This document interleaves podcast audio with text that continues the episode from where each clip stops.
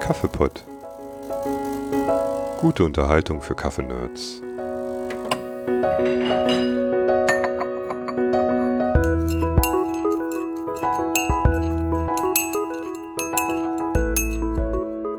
Hallo und herzlich willkommen zum Kaffeepott, der fünften Folge des Kaffeepots, dem Podcast mit der guten Unterhaltung für Kaffeenerds und für alle Kaffeefreunde und Kaffeefreundinnen. Mein Name ist Christian Schwabe ich bin Pflanzenliebhaber und Kaffeenerd und heute wird es in der Sendung um Kaffeezimmerpflanzen gehen. Genauer gesagt um die Aufzucht und Hege, um das äh, Ernten und Rösten von Kaffeezimmerpflanzen. Und dazu habe ich mir zwei liebe Gäste eingeladen, nämlich den Jan und den Finn. Beide sind ähm, Kaffeepflanzenbesitzer und ich freue mich, dass wir heute hier zusammen eine Sendung aufnehmen können. Hallo Jan. Ja, hallo. Ich bin Jan aus Braunschweig und freue mich sehr, dass ich eingeladen wurde, bei dem Podcast dabei zu sein. Ähm, du hast es schon erwähnt in der Einleitung, auch mein Lieblingsgetränk ist der Kaffee und ähm, bin auch Pflanzenbesitzer. Durch Zufall mehr oder weniger. Und ja, freue mich ein bisschen was darüber erzählen zu können. Na, ich freue mich erstmal. Schön, Jan, schön. Hallo Finn. Hallo. Ja, vielen Dank, dass ich dabei sein kann. Ist ein aufregender Moment, ein bisschen mit äh, Gleichgesinnten über Kaffee und Kaffeepflanzen zu sprechen. Freue ich mich sehr drauf. Ja, das ist ganz auf meiner Seite. Schön, dass ihr beide da seid. Schön, dass ihr Lust habt, ein bisschen was über eure Erfahrungen zu erzählen. Und ähm, ja, dass wir grundsätzlich über dieses Thema reden können, ist natürlich toll, dadurch, dass ihr beide Kaffeepflanzen auch habt. Ähm, Jan, ich würde gerne mal bei dir anfangen. Du vermehrst ja deine Pflanzen aus deinen eigenen Samen und bist ein bisschen dabei, auch so deine eigene Wohnzimmerplantage aufzubauen. Ähm, bevor wir so mal konkret über die Pflanzen reden, ähm, würde ich mal fragen wollen, ob du vielleicht so ein bisschen was zu dir erzählst. Also was bist du so für ein Kaffeetyp? Bist du mehr so hell oder dunkel trinkend? Bist du Espresso- oder Filtertyp? Was hast du gerade so in der Mühle? Vielleicht hast du Lust, ein bisschen was über dein Equipment zu erzählen. Ja, gerne. Ähm, Plantage ist so ein bisschen schmeichelhaft. Äh, ganz so groß ist es noch nicht, aber auf einem guten Weg dahin. Mal sehen, was das Wohnzimmer hergibt. Zum Hintergrund, ich habe nach dem Studium vor 10, 12 Jahren ziemlich schnell eine Leidenschaft für Kaffee entwickelt und dann angefangen, zu Hause Kaffee zu trinken. Komm aus einem reinen Teetrinkerhaushalt. Meine Eltern hatten nie ähm, Kaffee zu Hause, was im Nachhinein für mich vielleicht vorteilhaft war, weil ich so nie vorgemahlenen Filterkaffee trinken musste. Hab ähm, zu Hause dann in meiner ersten Wohnung von Anfang an das auch so ein bisschen zelebriert und erstmal nur am Wochenende zu Hause Kaffee gemacht. Damals noch in einer alten gebrauchten Zassenhausmühle aus Holz hm. über Ebay und Bialetti-Kännchen und dann aber schnell gelesen und gehört, dass es noch leckerer geht. Und dann ging die Reise los, als dann die erste Thermoblock-Einkreismaschine von einem Freund geschenkt kam, ausprobiert, so viel gelesen, wie ich konnte und mit anderen ausgetauscht. Und bin jetzt inzwischen bei meiner zweiten Espressomaschine angelangt. Seit zweieinhalb Jahren bin ich stolzer Besitzer eines typischen klassischen Chrom-Bombers hm, mit E61 Zweikreis. ähm, ja, Viele wissen, was da gemeint ist, mit Vor- und Nachteilen. Ich habe mich schnell an die Aufheizzeit gewöhnt und bin Espresso Cappuccino Trinker. Ich will es nicht zu sehr eingrenzen auf das. Mir schmeckt auch gerne mal ein Filterkaffee, wenn ich in einem guten Third Wave Laden was Leckeres trinken kann. Aber das ist dann eher so, wenn ich mal eigentlich Lust auf Früchtetee habe, kann ich sowas auch genießen. Hm. Ähm, hell, dunkel ist auch so ein bisschen meinem Equipment geschuldet. Ich kaufe meistens doch noch eher dunkel geröstete Blends. Aber ein Hintergrund ist, dass ich an meiner Maschine nicht wirklich gut die Brühtemperatur verstellen kann. und probiere schon immer wieder gerne andere neue Sorten aus und experimentiere da und mag auch mal ein hell gerösteter Espresso, aber ja, überwiegend dunkel. Überwiegend dunkel, schön. Was hast du denn für einen Kaffee gerade in der Mühle? Was ist so dein aktueller Kaffee? Ich habe noch den Black Cap von den Flying Roasters in Berlin. Hm. Ähm, habe ich jetzt schon ein paar Mal gekauft, den finde ich sehr lecker. Ja, kann ich, kann ich unterschreiben. Den trinke ich auch sehr gerne. Ja, Mensch, toll. Ah, so ein Chrombomber mit E61. Naja, klar, okay.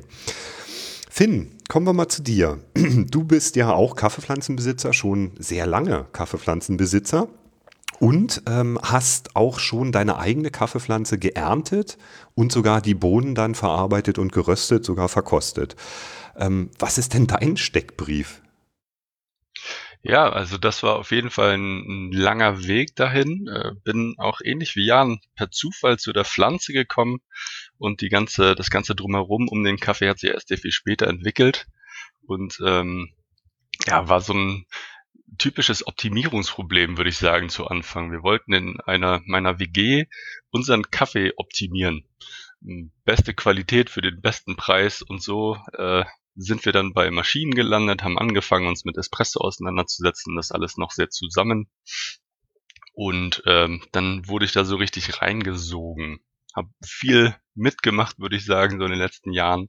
Äh, hab eine Zeit lang in einem Café gearbeitet, war dann sehr auf Latte Art fixiert, fand das eine Zeit lang super cool. Ähm, und jetzt so in den letzten Jahren ist es doch eher helle Seite der Macht, bekennender Freund von Früchtetees äh, aus Kaffeebohnen. Mhm. Ähm, trinke zu Hause hauptsächlich Filterkaffee aktuell und habe, wenn es dann doch mal ein Espresso sein soll, so eine kleine, bisschen zickige, aber sehr liebenswerte Pavoni stehen. Ähm, und genau, ja, da was Espresso angeht, bin ich auch eher da bisschen, ja, klassisch ist übertrieben, aber so dieses nussig-schokoladige ist schon lecker.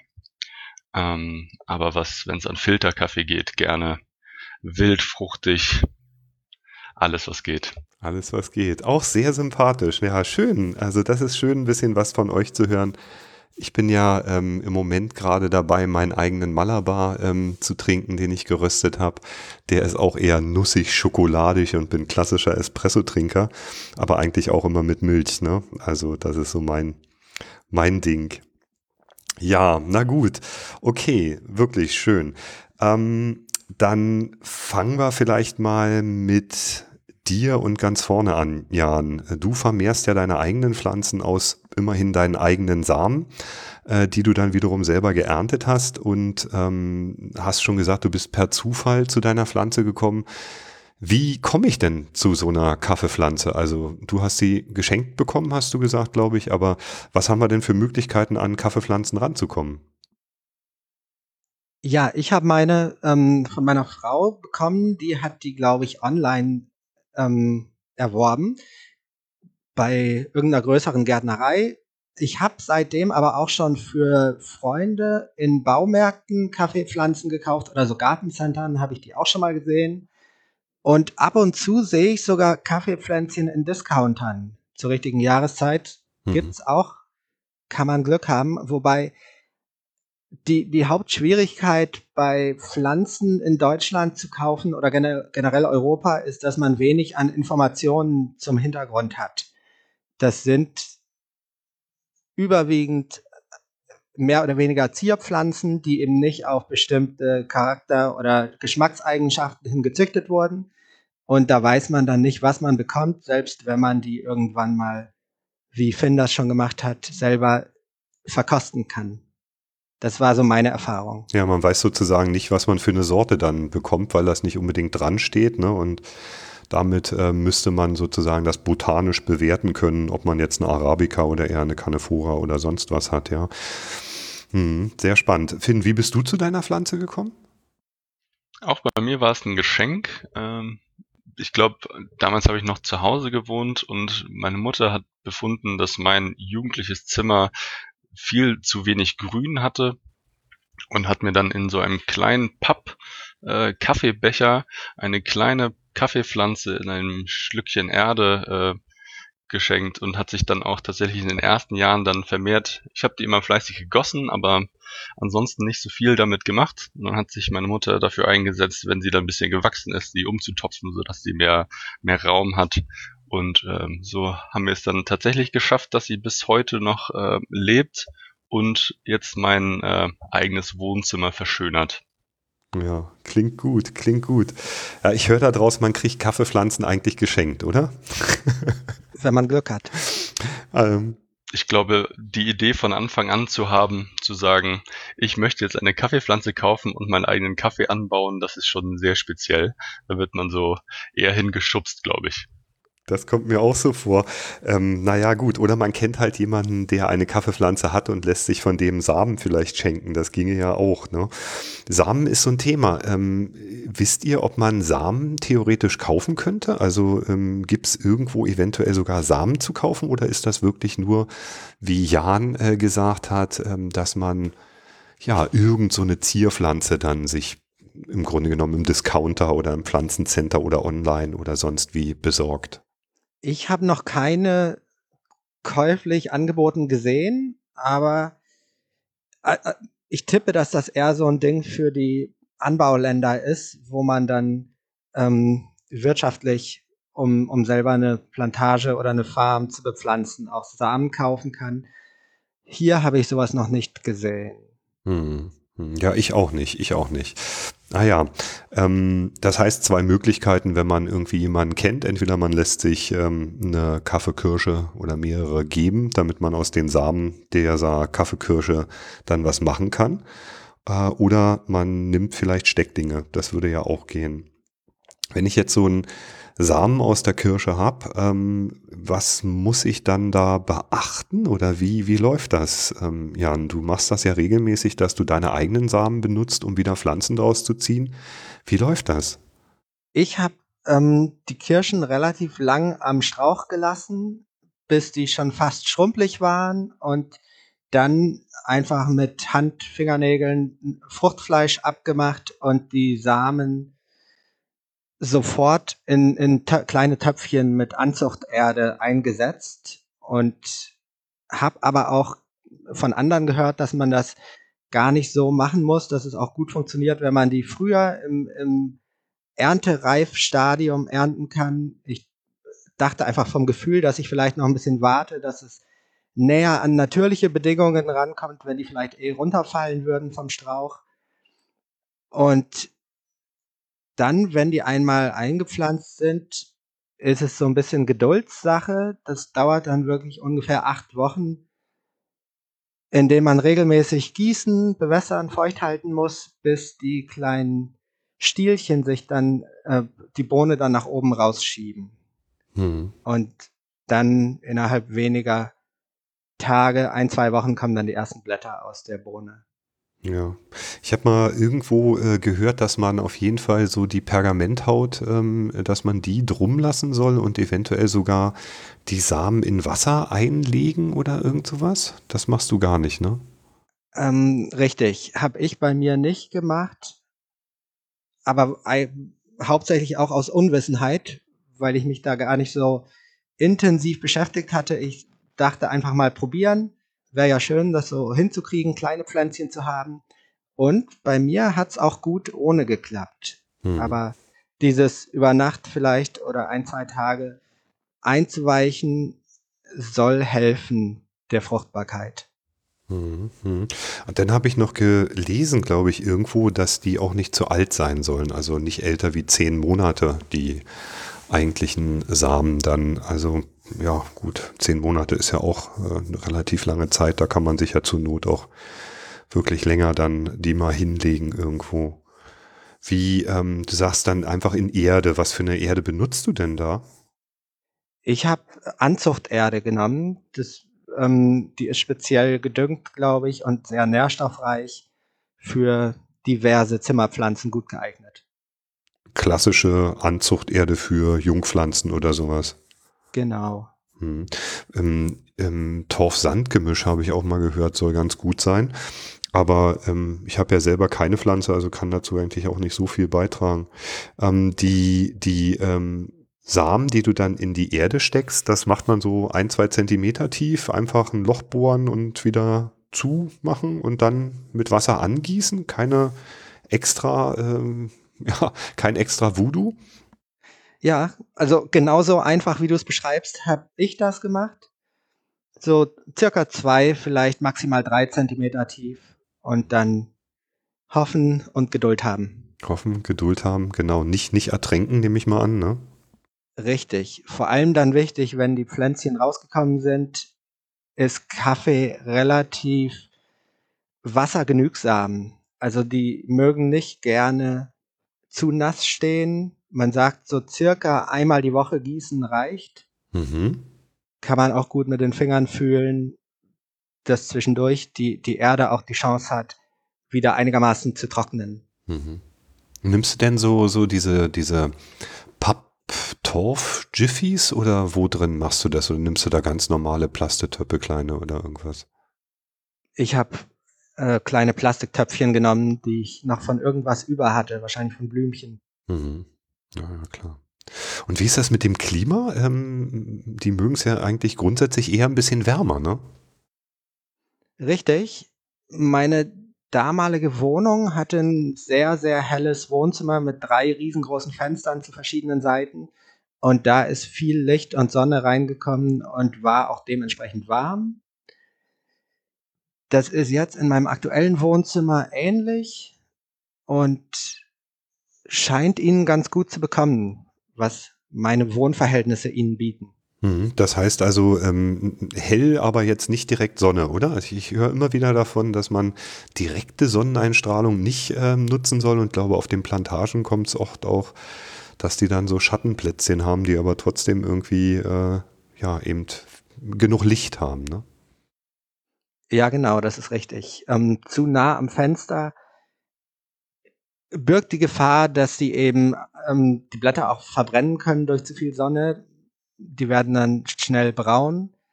Da muss man dann ein bisschen vorsichtig sein. Aber da gibt die Pflanze relativ schnell direkt Rückmeldung, ob sie sich wohlfühlt oder nicht. Die Blätter hängen dann auch schon mal schnell. Hm. Und dann weiß man, man sollte was ändern. Hm. Und wenn ich jetzt den Samen eingepflanzt habe, hast du gesagt, das dauert schon so vier bis acht Wochen, bis ähm, da aus dem Samen irgendwie ein Pflänzchen rauskommt. Und dann lässt man die Pflanze eine Weile lang wachsen. Ich weiß nicht wie lang. Äh, und dann müsste man sie aber eigentlich schon das erste Mal umtopfen oder, oder wie, wie läuft das? Also wie, wie groß ist nachher so eine Pflanze, wenn du sie dann ähm, das erste Mal so richtig als, als Topfpflanze dann nochmal umpflanzt? Das ist eine gute Frage. Da weiß ich auch nicht, ob ich alles äh, lehrbuchmäßig richtig mache, aber ich habe das regelmäßig ähm, getan, dann größere Töpfe genommen. Ähm, mit meiner Mutterpflanze, der größten, die ich habe, die ähm, wirklich bis zur Zimmerdecke 2,20 Meter oder so hoch ist. Da habe ich das jetzt vor wenigen Tagen, vor einer Woche, hoffentlich letztmalig gemacht. Ich habe mir einen riesen, riesengroßen Blumentopf gekauft mit Untersetzer mhm. und Teppich drunter. Mhm. Also der hat jetzt einen, einen eigenen Platz. Aber die kleinen, ja, ich denke mindestens einmal im Jahr sollte man schon Gut, das ist, das ist für so. mehr Wurzelplatz sorgen. Ja, ja, das, das ist klar, dass man die, ähm, aber ich meine, wenn jetzt so der Samen rauskommt, dann hast du gesagt, okay, dann bildet sich ein Stängel, zwei kleine Blättchen und dann ist eigentlich auch schon der erste Augenblick, wo du die das erste Mal umpflanzt oder wann kommen ich die warte denn? noch ins- ein bisschen. Ah, du wartest lieber ein bisschen länger, ne? Hm, Okay. Ja. Mhm. Ja, das hängt wahrscheinlich auch davon ab, wo man die Samen einpflanzt, ob man die sozusagen in, ähm, ja, in sehr kleine Gefäße pflanzt oder schon gleich ein bisschen größere. Ne? Also wenn die halt mehr Platz haben zum Wachsen, dann können die da auch ein bisschen länger drinne bleiben. Ansonsten ähm, müsste man natürlich abhängig von dem äh, ja, Ansetztöpfchen das vielleicht relativ schnell schon umpflanzen, denke ich mal. Aber du hast gesagt Mutterpflanze. Ähm, hast du schon mal probiert, aus Stecklingen irgendwie zu vermehren? Noch nicht. Ähm, habe ich aber Lust drauf, auch mal auszuprobieren. Ich habe mich noch nicht wirklich getraut, aber bin da nicht abgeneigt und kann mir vorstellen, dass das ganz gut funktionieren könnte. Hm. Ich habe mir das mal angeguckt. Also ähm, da heißt es ähm, im Frühsommer irgendwie, man soll die Mitteltriebe, die so 20, 25 Zentimeter lang sind, dafür benutzen, die ruhig schon ein bisschen leicht verholzt sind. Und ja, dann im Grunde genommen alle Blätter ab, bis auf die oberen, auf das obere Blattpaar und äh, das Ganze dann ähm, ja immer dann äh, auch mit Anzuchterde, ähm, also was, was man vielleicht machen kann, ist sowas wie Stecklingspulver, so damit die Wurzeln angeregt werden oder so, aber dann ähm, eben ganz normal in Anzuchterde packen und gucken, dass die eben keine Staunässe kriegen. Klingt erstmal nicht so unkompliziert und ich sag mal, wenn man dann so ein Steckling hat, wird man wahrscheinlich ähnlich damit umgehen können, wie man das mit einer ähm, Jungpflanze aus einem Samen machen kann. Finn, hast du Erfahrung irgendwie mit Vermehrung von Pflanzen schon gemacht oder? Also mit der Vermehrung tatsächlich nicht. Ähm, aber was, San, was Jan ja auch sagte, ist, dass die Kaffeepflanze an sich wirklich, finde ich, sehr gut Rückmeldung gibt. Und ich glaube, das ist der einzige Grund, warum meine Pflanze äh, noch, noch lebt. Ich bin jetzt nicht mit dem grünsten Daumen gesegnet, aber äh, die gibt auch wirklich sehr klar Bescheid, ob es ihr gerade gut geht oder nicht so gut geht. Und dann kann man da eigentlich, finde ich, ganz gut nachsteuern. Hm. Was heißt denn, die gibt Bescheid? Also wenn sie etwas trocken wird, dann, dann lässt sie ganz äh, offensichtlich ihre Blätter hängen oder äh, wenn es zu viel Sonne ist, wie Jan sagte, werden die Blätter so ein bisschen braun. Ähm, und, damit bin ich eigentlich schon ganz gut äh, so durch die Jahre gekommen, da immer ein bisschen nachzusteuern, vielleicht ab und zu mal äh, ein bisschen Naturdünger zuzugeben und dann einfach die, ja, die Gießintervalle so zu halten, dass äh, die Pflanze glücklich und zufrieden aussieht. Das ist so ungefähr so weit, wie ich komme mit äh, Pflanzenwissen. Ja, die Pflanze glücklich aussieht, also die Pflanze glücklich, sind wir glücklich, ja. Wie steht sie denn, wie steht sie denn bei dir lichttechnisch? Ähm, ich weiß nicht, hast du auch so einen, so einen hellen Raum, weil Licht ist ja wichtig, ne? Bei mir steht sie ziemlich hell. Ähm, ich meine, das Gute ist, in Norddeutschland ist hell wahrscheinlich auch relativ im Vergleich zu den Kaffeeanbauländern. Also ist so ein Südostfenster, würde ich sagen, und da steht sie sehr nah dran. Also sie kriegt durchaus auch direktes Sonnenlicht ab, aber ähm, in norddeutschen Umfängen. Ja, gut, dass du es sagst. Stimmt, wir sind ja alle in Norddeutschland beheimatet und ähm, das ist natürlich nicht gerade das Normale, um Kaffeepflanzen zu ziehen, aber in der Wohnung geht's halt, ja. Ähm, wie ist das bei dir so? Äh, direkte Sonneneinstrahlung hast du da auch oder, oder äh, ist das? Äh ähm, bin ich gemeint? Mhm. Ja, auf jeden Fall. Also ich schaue, dass ich sie im Hochsommer in die hintere Zimmerecke weg vom Fenster stelle, aber sonst ähm, drei Viertel vom Jahr ist die auch nah am Fenster und kriegt schon Sonne ab. Hm, hm. Ja, Ost, Süd, Süd, Südostausrichtung ist gut, oder? Ja, also das, ich glaube, voll Süd ist zu viel, besonders dann eben im Sommer, aber wie gesagt, alles relativ hier. Ich glaube, um, um Schattenbäume müssen wir uns keine Gedanken machen. Nee, Schatten haben wir genug. Ja, ähm, wie sieht's denn aus? Räumst du deine Pflanzen raus? Also Jan, du jetzt oder Finn, du vielleicht auch? Ich habe ähm, tageweise, also im Moment habe ich sie nachts drin und ich lasse sie auch nicht ähm, den Sommer über komplett draußen, aber ähm, habe jetzt gerade angefangen zu experimentieren mit ähm, tagsüber draußen zu haben, damit sie eben so ein bisschen Regen auch abkriegen, in gedanklich gedanklicher Hintergrund ist, die Blüte anzuregen. Mhm. Aber da kann ich noch nicht viel erzählen. Bin gespannt, ob das dieses Jahr klappt. Bei dir, Finn, du, du räumst sie nicht raus, oder? Nee, bei mir scheitert das schlichtweg am Platz. Wir haben nur einen sehr kleinen Balkon im vierten Stock ähm, und da wäre es ein bisschen zu viel Aufwand, die dann in Hinterhofgarten zu tragen, tageweise oder auch wochenweise. Die steht äh, ziemlich festgenagelt an ihrem Ort äh, am Fenster. Ja. Wie groß ist die bei dir? Auch so zwei Meter oder? Fast, fast. Also äh, die hat bestimmt so 1,70, 1,80 hatte ich schon, ja. Mhm, okay. Und ähm, Sag mal, Jan, wenn du die rausbringst, ich habe mal gelesen, die sollen jetzt nicht so sehr viel unter 20 Grad haben, aber im Moment ist das ja noch nicht gegeben. Das, das ist kein Problem. Also können die, was ich, auch unter 20 Grad, was weiß ich, jetzt äh, mal gehört, im Winter soll, soll man die schon reinholen, wenn es unter 15 Grad ist oder irgend sowas? Ähm, ja, ich äh, bin da so ein bisschen besorgt. Vor allem würde ich sie nicht ähm, nachts draußen lassen, aber das mache ich ja im Sommer auch nicht. Also wenn das Wetter schön ist, dann habe ich da keine Bedenken, aber es ist schon so, dass jetzt wahrscheinlich noch ein bisschen zu früh ist. Hm. Äh, bin ich vielleicht noch mal vorsichtig. Hm, hm. Ähm, ja, ich habe einfach gehört, dass die ähm, Blüte angeregt wird oder eigentlich im Freien nur eintritt nach einem längeren Regenfall. Und das könnte man simulieren, indem man die Pflanzen besprüht mit Wasser Mhm. täglich für eine Weile oder wie auch immer. Und das ist einfach leichter für mich auf der Terrasse, als im Wohnzimmer Handtücher drunter zu legen. Mhm. Mhm. Ja, ist klar. Das heißt also, du bist jetzt aktiv auch schon dabei, die Blüte anregen zu wollen? Ja, seit gestern, vorgestern, weil okay. die, die Reifung der Kirschen dann wirklich äh, auch nochmal eine ganze Weile dauert. Ja, ja, kommen wir ja gleich nochmal genauer zu. Ähm, wie ist denn das grundsätzlich? Ähm, hohe Luftfeuchtigkeit wird empfohlen, aber das haben wir ja eigentlich auch nicht. Ähm, macht ihr das regelmäßig, die Pflanze dann zu besprühen, damit die irgendwie wenigstens so ein bisschen Gefühl für Luftfeuchtigkeit kriegt, oder? Bisher noch gar nicht. Ich habe eigentlich immer nur direkt die Erde gegossen, dass die Wurzeln feucht waren.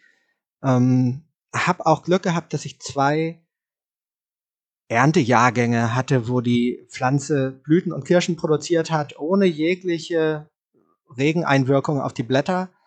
Aber jetzt auch schon wieder mehrere Jahre lang keine Blüten gehabt. Deswegen wollte ich den Tipp einfach mal ausprobieren und bin gespannt, dann Rückmeldung geben zu können. Ja, da warten wir mal drauf. Finn, wie machst du das? Ähm, besprühst du deine Pflanze oder gießt du die einfach nur, wenn sie die Blätter hängen lässt?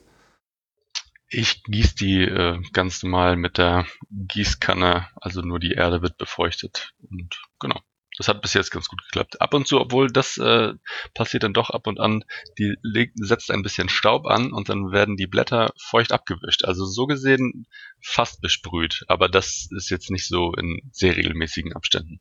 Okay, aber du sorgst auch nicht jetzt mit Wasserschalen und was weiß ich nicht für eine hohe Luftfeuchtigkeit im Raum oder so. Nein, nee, das mache ich nicht. Das ist mein ganz normales Wohnzimmerklima. Mhm. Okay, naja, ist ja interessant. Ist ja schon, äh, merkt man ja auch, also relativ robust die Pflanze, wenn sowas überhaupt funktioniert. Was ist denn das für ein Wasser? Was nehmt ihr für ein Wasser? Irgendwie Regenwasser oder keine Ahnung, äh, Britta-Filter, Wasser oder einfach Leitungswasser oder was, was nehmt ihr für Wasser dafür? Standard aus der Leitung. Wir haben das Glück, dass das relativ weich ist, auch gut Kaffee geeignet, ohne groß zu filtern. Und das kriegt die Pflanze auch. Ohne viel Pipapo und Behandeln und Dingenskirchen einfach kalkarmes Wasser aus der Leitung. Wenn ihr Glück habt, dann ähm, ist es ja sehr kalkarm. Ähm, gut, okay. Und äh, bei dir, Finn? Auch das gute alte Hamburger Leitungswasser. Aha, okay. Mensch, ich habe hier so kalkhaltiges Wasser, ich kann mir nicht vorstellen, dass ich das gut machen könnte. Ich habe mal gehört, dass manch einer wirklich Regenwasser sammelt und dann mit Regenwasser eben gießt. Wer die Möglichkeiten dazu hat, bestimmt ein guter Tipp. Ist ja auch ganz weich, oft das Regenwasser.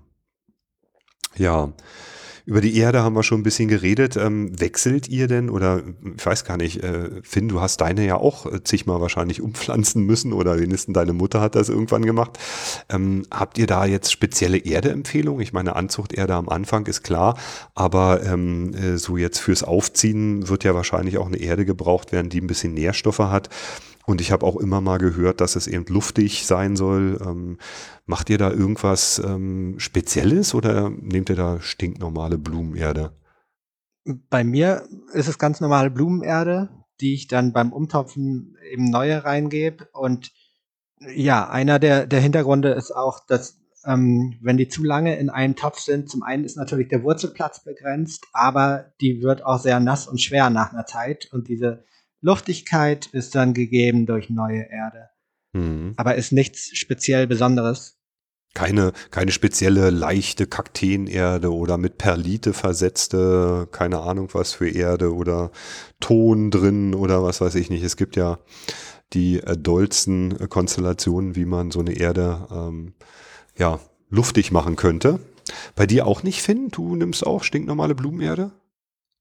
Genau, ja. Und ich muss tatsächlich auch sagen, dass meine Pflanze aus dem botanischen Blickwinkel wahrscheinlich ganz schön vernachlässigt wird. Also ich glaube, die habe ich jetzt in den letzten puh, fünf Jahren sicherlich nicht umgetopft ähm, oder sogar noch länger.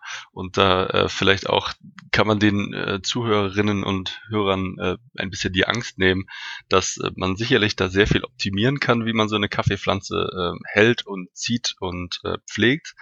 Aber ähm, die hält jetzt auch in einem mittelgroßen Blumentopf, der regelmäßig befeuchtet wird, äh, doch ganz gut durch. Hauptsache man gießt, wenn, das, wenn die Blätter hängen. Genau so ist es.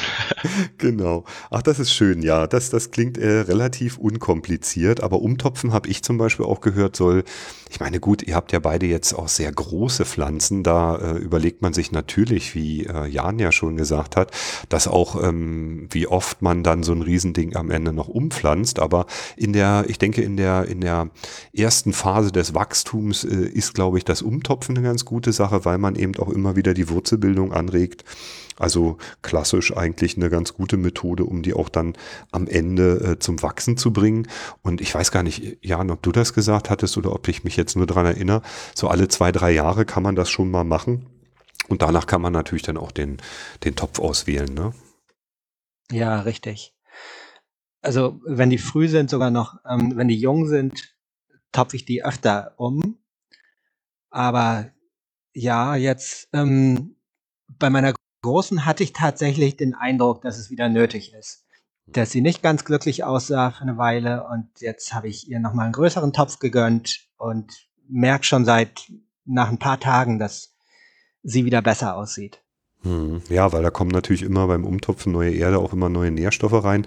Wie ist das mit den Nährstoffen? Also ähm, Düngen, ich glaube, du Jan hast gesagt, du düngst ein bisschen und Finn hat auch was gesagt. Wie macht er das mit dem Düngen? Also ist, ist das dann nachher so ein, normaler Blumendünger, den ich auch in meine Geranien schütte oder was benutzt ihr da? Ich habe so eine Flasche flüssig äh, Zimmerpflanzendünger. Ich glaube, das ist ein Bio und mache davon alle zwei, drei, vier Wochen so eine Kappe mit in die Gießkanne und verteile die so auf alle Pflanzen. Also ein bisschen was an Düngung mache ich regelmäßig, aber habe ich in den ersten Jahren auch noch nicht gemacht habe zwischendurch den Eindruck gehabt, dass das ganz wichtig ist und viel bringt. Genau weiß ich es nicht. Hm, ja, ja, wenn du sagst, alle, was hast du gesagt, alle vier Wochen mal so ein Käppchen, dann ist es ja relativ regelmäßig auch, ne? Ähm, ich, ja, kann mir schon vorstellen, dass Düngen eigentlich immer eine gute Sache ist. Wie ist das bei dir, Finn? Du bist ja da relativ entspannt mit dem Ganzen. Düngen tust du da ein bisschen deine Pflanze oder nicht? Genau, in regelmäßigen Abständen ein bisschen, aber äh, wie du schon gesagt hattest, ein bisschen unbedarft auch. Ich bin einfach in äh, das Blumengeschäft meines Vertrauens gegangen und habe gefragt, welchen Dünger ich denn verwenden könnte für etwas, was ich eventuell selber danach konsumieren möchte. Ja. Ähm, und da wurden mir dann beim letzten Mal so äh, Naturhornspäne empfohlen und davon streue ich jetzt alle, ich würde sagen, zwei, drei Monate so, ein, so eine kleine Handvoll oben einfach auf und das äh, soll dann auch düngen. Bis jetzt hat geklappt. Ach, das ist ja interessant. Naturhornspäne. Und die werden dann praktisch mehr oder weniger ausgespült und, und aufgenommen, indem du dann wieder oben rauf gießt, ja, wenn du es nur oben raufschmeißt? Ja, genau, genau. So soll das dann auch ähm, über ein paar Wochen und Monate so einen leichten Effekt haben und ist halt jetzt nicht so dieses super direkte Düngen, ähm, dass man jetzt mit einmal einen riesigen äh, Schatz an Nährstoffen da reinbringt, sondern dass auch so ein bisschen so ein zeitlicher äh, Effekt da mitkommt. Und das äh, hat mir irgendwie eingeleuchtet und deswegen mache ich das jetzt einfach so. Cool. Hornspäne. Das ist so eine Art Langzeit Langzeitdüngen-Strategie an der Stelle, ja. Genau. Coole Sache, habe ich noch nie von gehört, aber ähm, toller Tipp.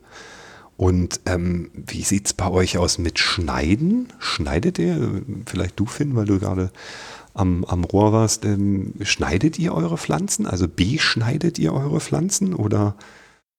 Ich musste meine Pflanze einmal notgedrungen beschneiden, ähm, weil ich mein Zimmer untervermietet hatte, um ein bisschen zu reisen. Und als ich wiederkam, war meine arme Kaffeepflanze fast äh, dem Tod geweiht habe ich mich einmal kurz äh, damit auseinandergesetzt und äh, Google befragt, was man da noch machen kann. Und da war dann die Antwort, alles, was sehr, sehr ungesund äh, aussieht, beschneiden.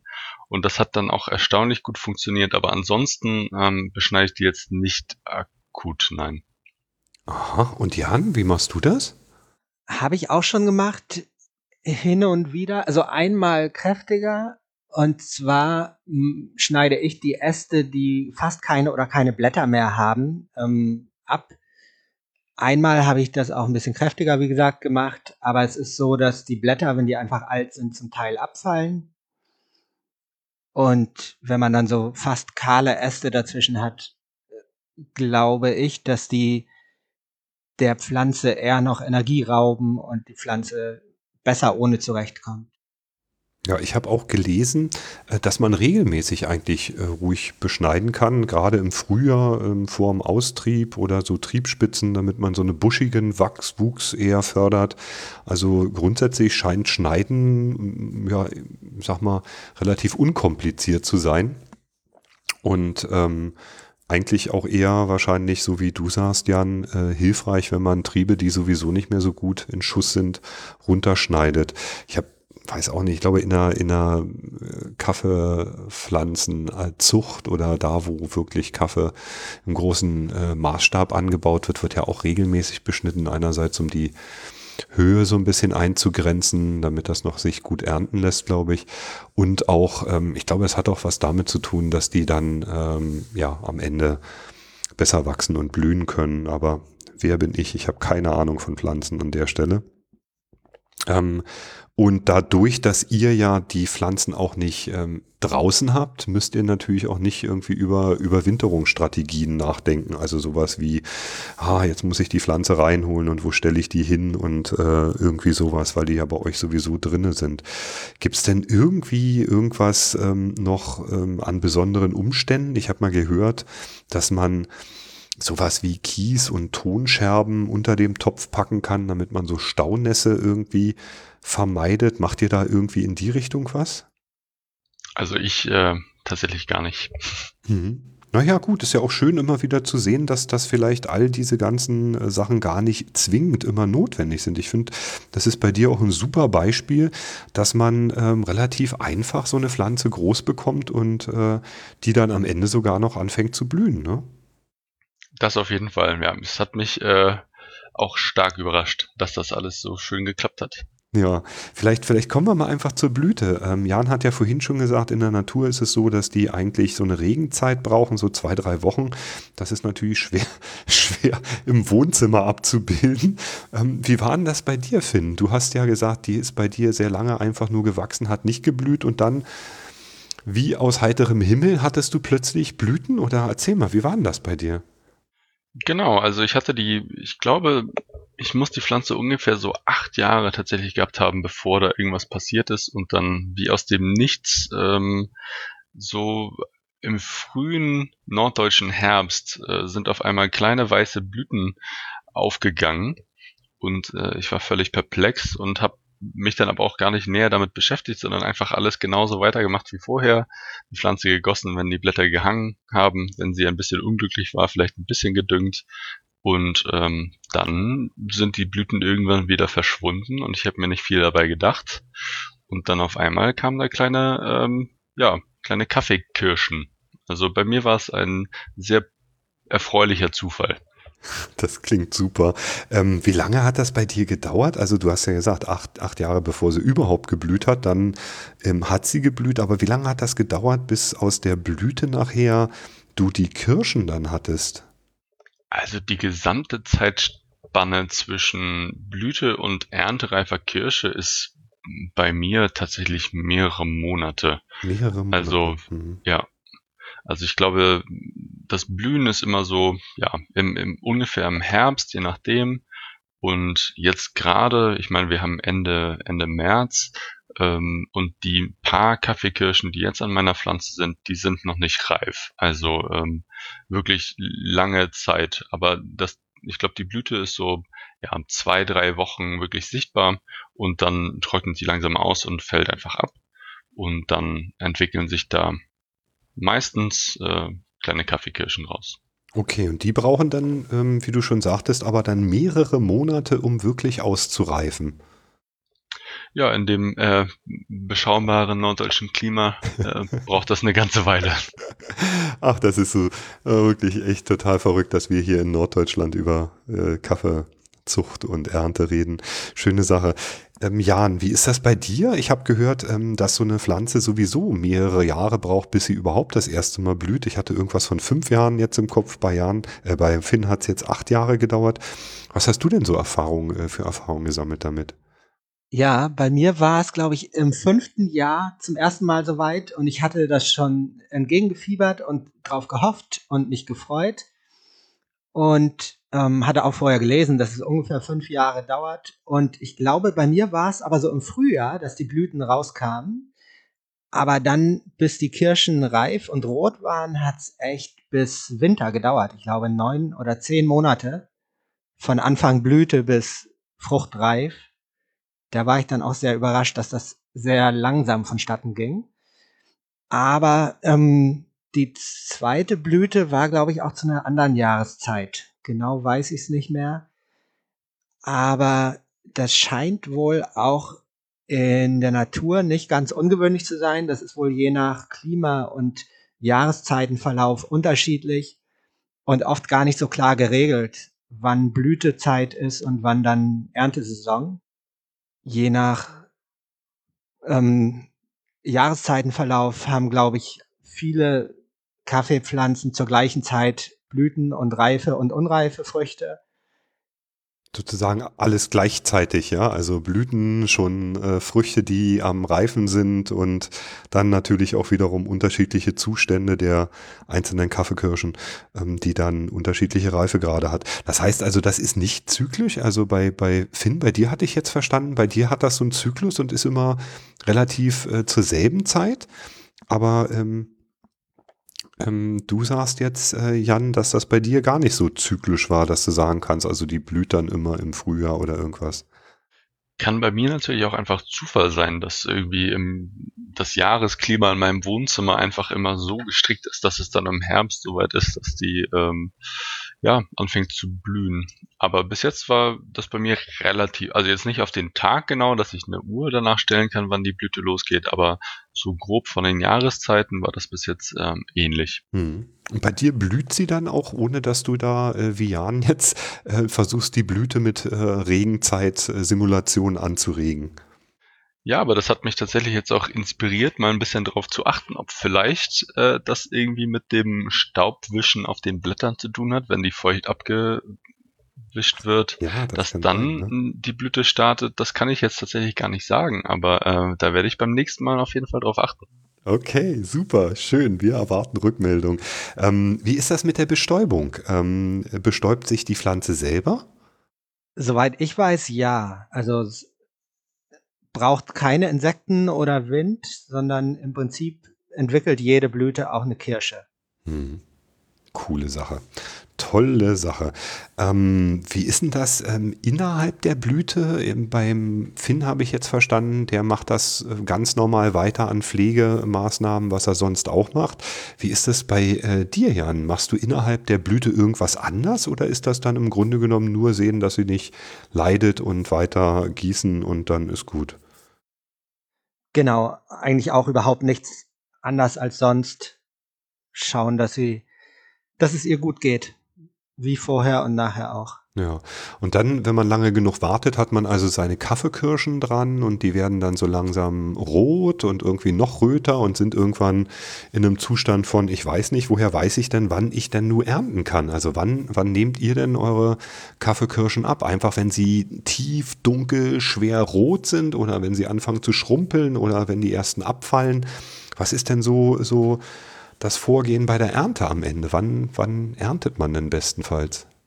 Also das hängt äh, meines Wissens auch sehr stark davon ab, was für eine Art von Kaffeepflanze man hat. Da gibt es äh, die verschiedensten ähm, ja, Anzeichen, wie sie wirklich dann auch reifen. Also gerade wenn man jetzt an die Arabica und dann die Bourbon-Varietät denkt, da gibt es dann auch gelbe Bourbons, die wirklich gelbe Früchte entwickeln Ah ja, und ähm, stimmt. orangene Bourbons, die dann orange äh, reif sind.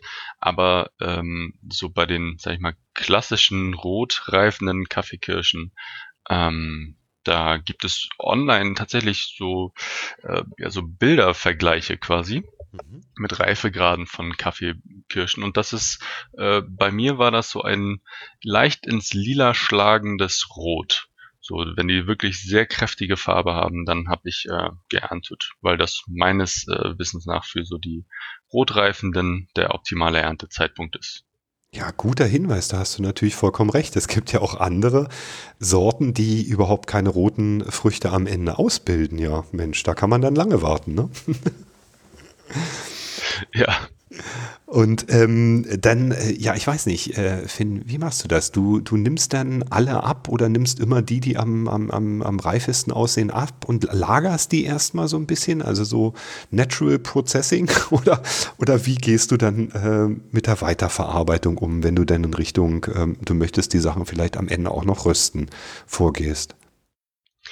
Also bisher war mir die Natural-Aufbereitung, was ja einfach das Trocknen der Kaffeekirsche als Ganzes, also mit Fleisch, äh, Fruchtfleisch außen drum, äh, das war mir noch ein bisschen zu heikel. Äh, mit der Fermentation äh, war mir das nicht ganz geheuer. Ich wollte ja auch nicht, dass die mir anfangen äh, zu schimmeln oder so, mit, nachdem da so viel Mühe und Arbeit reingegangen ist oder Zeit in erster Linie.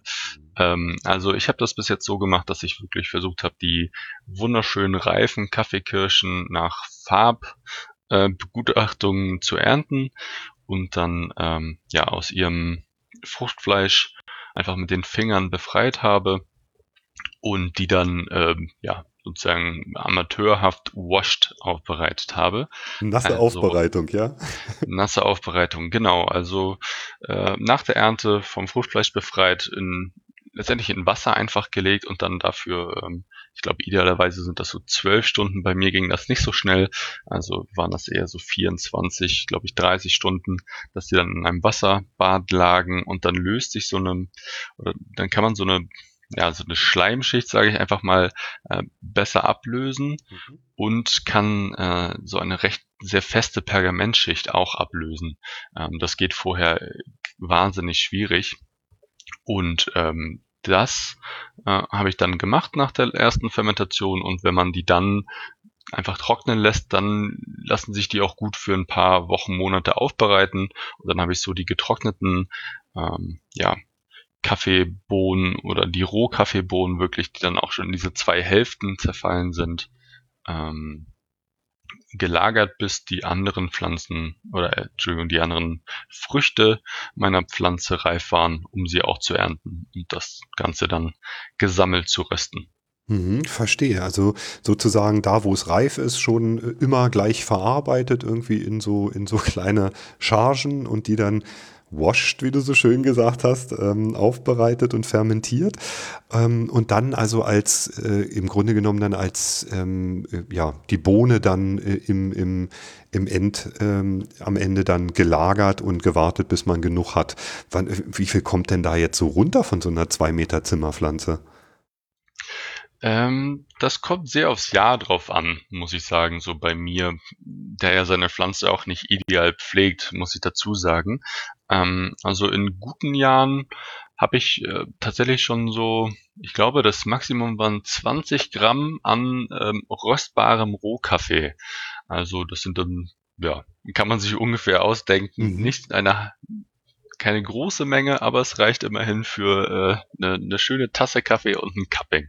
Ja, das ist großartig. Ja, Cupping reden wir gleich nochmal drüber. Die Kaffeekirschen, ähm, die kann man theoretisch ja auch essen, also das Fruchtfleisch der Kaffeekirsche, ne? Ja, das, das klappt tatsächlich gut und ähm, ist erstaunlich süß. Also ich hätte nicht gedacht, dass ich äh, hier in diesem Klima eine so süße Kaffeekirsche, dass ich auch äh, heranreifen kann. Ähm, ja, überraschendes Geschmackserlebnis. Also kann ich auf jeden Fall mal empfehlen, wenn man mal so eine Kaffeekirsche im reifen Zustand vor sich hat, einfach mal das Fruchtfleisch probieren. Ist, äh, dann nimmt man die Pflanze nochmal anders wahr. Das kann ich mir gut vorstellen, ja. Und es gibt ja auch ähm, die Aufbereitung als Tee, als äh, Cascara-Tee. Hast du da auch schon mal was mit äh, probiert? Spaßeshalber habe ich das im letzten Jahr, als ich eine sehr gute, äh, für meine Verhältnisse Ernte hatte, mit diesen 20 Gramm, habe ich das einfach mal versucht, weil ich dachte, jetzt habe ich hier so viele Kaffeekirschen, ähm, da kann ich doch mal was auch mit dem Fruchtfleisch anfangen und ähm, habe das einfach vorsichtiger als sonst noch abgelöst und dann auch getrocknet und als Tee aufgegossen. Da muss ich allerdings sagen, das war ähm, jetzt wirklich gar kein Vergleich zu den Cascara-Tees, die ich sonst mal in einem Café oder so probiert habe. Das war schon eher eine bisschen ähm, muffige Angelegenheit. Also das hat sich für mich jetzt noch nicht so ausgezahlt, aber war äh, ein lustiger Versuch. Und wer weiß, wenn man eine ausgewählte Arabica-Pflanze zu Hause hat, vielleicht ist es auch äh, ja äh, dann ein tolles Geschmackserlebnis. Ja, da sind wir wieder zurück. Wie komme ich jetzt eigentlich zu meiner ausgewählten Arabica-Pflanze? Aber gut, ähm, wenn du wenn du jetzt ähm, sagst 20 Gramm, ähm, den man äh, Kaffee, den man dann auch rösten kann, ähm, dann ist das ja so ein bisschen Goldstaub. Ne? Also das ist natürlich, dann überlegt man sich ja wohl, bevor man anfängt zu rösten, ähm, ja zweimal, wie man das macht, damit man diese dieses Mikrolot nicht ähm, ähm, ja verröstet. Wie bist du da vorgegangen? Also ähm, hast du das vorher mal irgendwie getestet oder oder ich kann mir das gar nicht vorstellen, so eine kleine Menge zu rösten, ja. Ja, in meinen frühen Kaffeejahren, als ich noch in der WG gewohnt habe, äh, die ich anfangs erwähnt hatte, da habe ich mal aus Spaß angefangen, ein bisschen selber zu rösten, aber dann nicht die eigenen Bohnen, sondern zugekaufte Rohkaffeebohnen und äh, da habe ich mir ein bisschen improvisiertes Röstsetup zusammengebaut, was mit Heißluft funktioniert im Kern eigentlich. Mhm. Ähm, also so ein industrieller Heißluftföhn. Und das ist jetzt so, zumindest meines Wissensstandes nach, auch eine ganz gute Möglichkeit, um kleinere ähm, Mengen gut zu rösten, weil nicht so viel äh, Kontakthitze übertragen wird, äh, wirklich über, über Oberflächen, sondern dass eher so eine ja, umspülende Hitze ist durch den Luftstrom und ähm, damit geht das eigentlich ganz gut. Hm. Ja, und nicht jeder hat einen, einen Proberöster, einen Ikawa oder irgendwas zu Hause. Von daher muss man sich ja überlegen, wie man das macht. Okay, das ist so eine Art ähm, Heißluft, ähm, äh, ähm, den du da benutzt. Und da hast du ähm, am Grunde genommen ähm, ja einfach mal draufgehalten und geguckt, wie entwickelt sich die Bohne, wie lange, wie lange muss man äh, mit dem Gerät dann am Ende rösten und wie sind deine Erfahrungen? Hast du mal sowas wie eine Bratpfanne auch probiert? Ich habe gehört, manch einer macht es mit der Bratpfanne.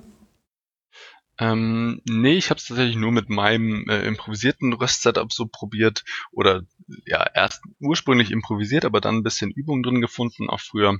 Und da habe ich mich dann an so alten Röstprofilen von mir orientiert, also wie lange ich auf welcher Stufe jetzt die, die Heißpistole da betreibe, mhm. mhm. ähm, bei welcher Temperatur. Und ähm, letztendlich ist diese so eine, so ein industrieller Heißluftföhn, der hat so viel Power und Temperatur, sage ich mal, dass man tendenziell die Bohnen auch wahrscheinlich in drei, vier Minuten rösten könnte, wenn man dann wollte. Also es ist eher so, dass man das geschickt dosiert, dass man da auch auf seine neun, zehn, elf, zwölf bei diesen kleinen ähm, Mengen Minuten kommt. Aber du hattest äh, eben gerade noch so ein Ikawa angesprochen oder mhm. Proberöster im Allgemeinen. Mhm. Und das war tatsächlich ein ganz, ganz spannende Sache, die mir im letzten Jahr aufgekommen ist, wo ich dachte, das mache ich jetzt vielleicht mal ein bisschen professioneller mit diesen, äh, mit dieser Handvoll Kaffeebohnen, die ich da hatte. Mhm. Und ähm, wenn man jetzt zu Hause nicht die Möglichkeit hat, selber zu rösten, äh, kann ich nur ermuntern, einfach mal den, ja, einen Röster des Vertrauens aus der eigenen Stadt oder so anzuschreiben. Ähm, ich habe das mal versucht herauszufinden, wer so ein Ikawa-Röster ähm, hat. Mhm. Und äh, das Feedback war extrem positiv, da auch die Bereitschaft zu haben, einfach dann zu sagen, ja Mensch, bring doch deine Handvoll Kaffeebohnen mal vorbei und dann, dann jage ich die durch, durch mein Ikawa und dann kannst du deinen Kaffee probieren. Ähm, also das ist auf sehr positive Rückmeldungen gestoßen, als ich mal vorsichtig angefragt habe, du, ich habe hier eine kleine Handvoll Kaffeebohnen, könnte ich die vielleicht bei dir rösten? Ähm, also das, das scheitert nicht daran, wenn man keine eigene Röstmöglichkeiten zu Hause hat. Ach, das ist auch ein super Tipp, äh, Finn. Stimmt, ja. Und na klar, da ist man natürlich auch irgendwie immer willkommen. In der Kaffeeszene ist man ja sowieso immer sehr offen und nett zueinander. Also das ist ja schon wirklich, ähm, ja, ein, ein guter Gedanke. Ja, ich dachte mir nur so, naja, man stellt sich ja nicht so ein 5000 Euro Gerät dahin, um mal eine Handvoll Bohnen zu rösten. Aber klar, man kann einfach mal jemanden fragen, der sowas hat, ja. Wie sieht's denn bei dir aus, Jan? Lust gekriegt, deine Bohnen anstatt immer wieder einzupflanzen, auch mal zu rösten? Unbedingt. Ich habe leider noch nicht 20 Gramm geerntet, sondern ähm, so 22 Kirschen war, glaube ich, mein, mein Rekord und das waren so vielleicht 4 Gramm. Aber die Erfahrung kann ich bestätigen. Zum einen ähm, zum Fruchtfleisch, das fand ich auch sehr überraschend süß. Wobei ich ähm, es unerwartet geschmacklich fand. Also ich finde, es hat nicht sehr nach Tee geschmeckt. Und die Cascara-Geschichte, da bin ich auch geschmacklich nicht so ein Freund von. Deswegen habe ich da noch keine Versuche gestartet. Aber mit einem örtlichen, örtlichen Röster habe ich auch schon Kontakt aufgenommen, sowieso, aber auch schon über eigene Kirschen gesprochen und der ist da auch sehr interessiert und aufschlussreich und hat auch schon seine Hilfe dann angeboten, wenn es dann mal ans Rösten gehen sollte. Also, ja, ich bin zuversichtlich, aber erstmal wieder eine Blüte. Ja, na klar, na klar. Und du musst vielleicht irgendwann mal aufhören, deine Kaffeepflanzen immer zu verschenken, sonst wird das nichts mit der Wohnzimmerplantage. Unbedingt. Da habe ich zweimal einen Fehler gemacht, aber die, die Beschenkten freuen sich sehr. Mein Cousin zur Hochzeit, ich habe zweimal so einen Blumentopf mit drei oder vier Pflänzchen verschenkt und habe jetzt nur noch so ein paar kleine und die große, aber ab jetzt bleibt's im Wohnzimmer bis ich auch mal kappen kann und verkosten. Ja, und vielleicht probierst du es wirklich auch mal mit dem Steckling, weil das ähm, ja. braucht dann sozusagen nicht erst eine Bohne, ne? Richtig. Als du am Anfang ähm, erwähnt hattest, dass die Fruchtbarkeit ungefähr oder bis zu zehn Monate aufrechterhalten bleibt, da dachte ich fast dran, man könnte echt mal probieren, ähm, an frischen Rohkaffee zu kommen über einen der besseren Röster und das mal probieren, die noch mit einweichen, vielleicht auch noch zum Keimen zu bekommen. Guter Gedanke, mal, ich weiß nicht, Norddeutschland vielleicht an Quixote antreten. Ich weiß nicht, wie, wie, ja. wie, ähm, also das ist ja äh, cool, was die Jungs da machen. Ähm, und Mädels, ich denke, die, ähm, die haben, glaube ich, auf jeden Fall noch relativ frischen Kaffee immer am Start. Oder wahrscheinlich ist das eben immer alles bedingt durch den Versand, wie frisch der sein kann. Aber das ist natürlich auch eine gute Idee, mal ranzutreten an jemanden, der selber importiert und zu fragen, ob der dann sich noch verarbeiten lässt. Wobei, wenn man das einpflanzt, da sind ja, die sind ja schon voll prozessiert. Eben, das da könnte das Problem ich, sein, dass die ja. Fruchtbarkeit verloren geht, wenn das Pergamenthäutchen. Genau. Weil das hatte ich nämlich auch irgendwo, äh, ich glaube, ich habe das gelesen, dass eben das schon so ein Punkt ist, ähm, dass eben dieses Pergamenthäutchen möglichst nicht beschädigt ist. Und wenn du das einmal durchprozessiert und fermentiert hast, dann könnte es sein, dass da gar nichts mehr passiert. Ne? Wobei ich Finn schon so verstanden hatte, berichtige mich bitte, dass du auch die, das Pergamenthäutchen direkt beim Waschen immer schon mit abbekommen hast. Äh, nicht ganz. Also ich habe äh, nach der Fermentation in dem Wasser, also sozusagen durch den, den Washed-Fermentationsschritt konnte ich das lösen. Also es ist dann aber, genau, für die verarbeitete Bohne, die bereit ist zu rösten, ist es dann schon nicht mehr das Pergament äh, heute nicht mehr an der Kaffeebohne dran. Hm.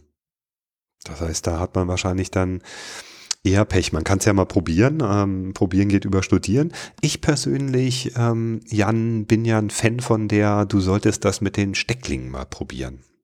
Werde ich. Tja, ich, ich nehme auch gerne einen dann. Kriegen wir hin. Ja, super. Okay, ja, ähm, äh, Finn, du hast äh, deine Bohne jetzt geröstet, ja, äh, hast das alles äh, schonende Langzeitröstung im, im Fluidbett äh, gemacht und ähm, jetzt ähm, verkostet oder hast du das auch schon verkostet? Also du hast dir richtig ähm, dann den Spaß gemacht und hast gesagt, jetzt ähm, verkappe ich das irgendwie mal alleine oder hast du das gegen andere Cafés, die du da hattest, verkappt? Wie hast du das gemacht? Also vor zwei Jahren hatte ich meine erste Kaffeeernte, die ich dann auch wirklich aufbereitet habe und da habe ich es noch einfach einfach mal so probiert und das waren, glaube ich, auch wirklich nur so drei Gramm am Ende, also ein winziges Tässchen daraus mhm. gepresst mit der Aeropress, um auch jeden letzten Tropfen noch ranzukriegen. Ähm, aber im letzten Jahr waren es dann ja ein paar Gramm mehr. Und ähm, das habe ich dann tatsächlich mit einem mit einem Freund zusammen gekappt ähm, gegen gegen andere Röstungen.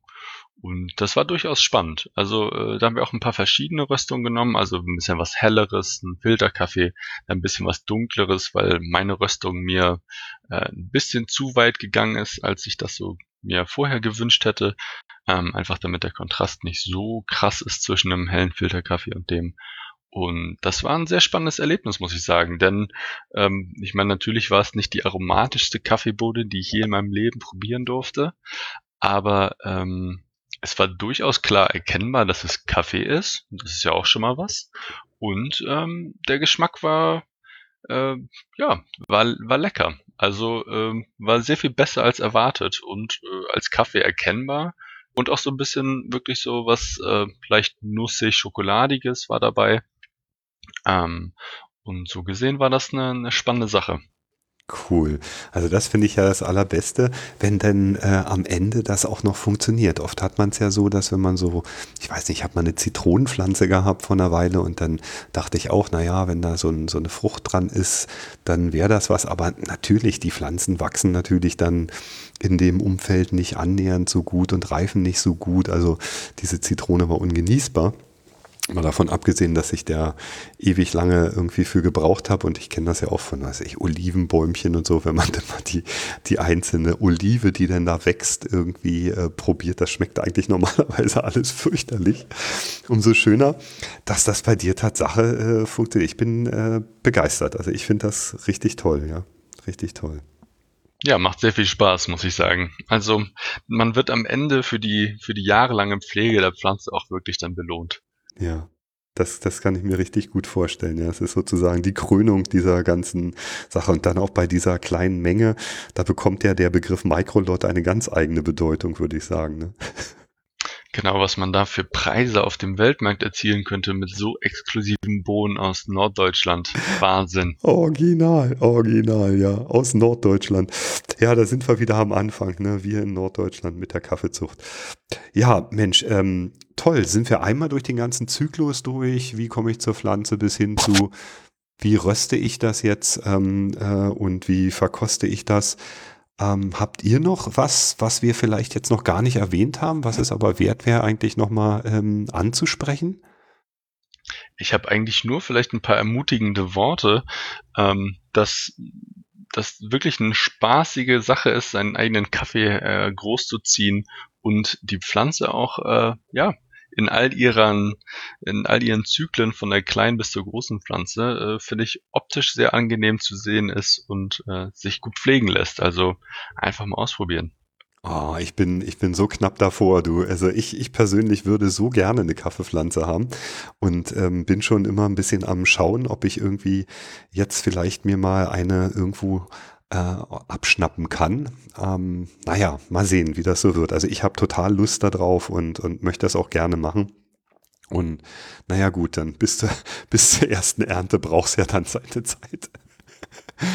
ähm, Jan, wie sieht's bei dir aus? Hast du noch äh, Famous Let's Words? Von meiner Seite aus äh, kann ich bestätigen. Also ich möchte jedem, der Lust bekommen hat, ähm, ermutigen oder so ein bisschen Vorbehalte nehmen. Hoffe, dass haben wir so ein bisschen geschafft. Es ist keine Rocket Science, kann jeder Pflanzenfreund, der Lust hat, eine schöne Zimmerpflanze, vielleicht was Außergewöhnliches mal ähm, zu pflegen, anschaffen oder in Erwägung ziehen. Und sowieso jeder Kaffeefreund, der Bock hat, mal die eigenen Bohnen zu kappen oder eventuell auch Rösterfahrungen zu sammeln, ähm, ist natürlich ein weiter Weg bis dahin, einige Jahre Wartezeit, aber mir macht es total Spaß und ich bin sicher, dass ich da weitermachen werde in die Richtung und kann das jedem ans Herz legen, der vielleicht sich mit dem Thema befasst. Ja, ach schön, toll. Also ähm, mich habt ihr schon mal begeistert überhaupt. Also an euch beide einen herzlichen Dank, dass ihr eure Erfahrung mit, äh, mit uns allen hier geteilt habt und äh, dass ihr da wart. Ja, also aufrichtiges Danke von meiner Seite an euch. Ja. Ja, und vielen Dank auch an dich, Chris, dass du diesen tollen Podcast ins Leben gerufen hast und äh, für uns Kaffeebegeisterte dann eine äh, schöne Unterhaltung und Plattform schaffst. Ach Gott, danke für die warmen Worte, danke, wirklich. Ähm. Dito, danke auch von mir für die Einladung und ich freue mich auf die weiteren Sendungen von dir zu hören und fand das sehr angenehm, sehr schön heute. Ja, mir hat es auch sehr gut gefallen, sehr gut. Wenn es den Hörern auch gut gefallen hat, dann ähm, würde ich mich natürlich über eine positive Bewertung auf der Podcast-Plattform eurer Wahl freuen. Gerne auch äh, Feedback im Kaffeenetz, in den Kommentaren, in, ähm, auf der Webseite. Ähm, das ist natürlich immer auch eine schöne Sache, mit euch im Dialog zu sein. Ähm, ich freue mich ganz riesig, dass der Podcast gut ankommt und ja, was bleibt mir zu sagen? Vielen herzlichen Dank an meine Gäste, an unsere Zuhörer und ich hoffe, wir hören uns bald wieder.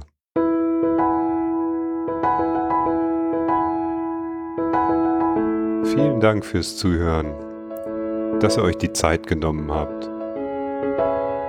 Alle Links zur Sendung findet ihr unter kaffeepot.c-schwabe.de. Bleibt gesund und ich wünsche euch immer eine leckere Tasse Kaffee an eurer Seite.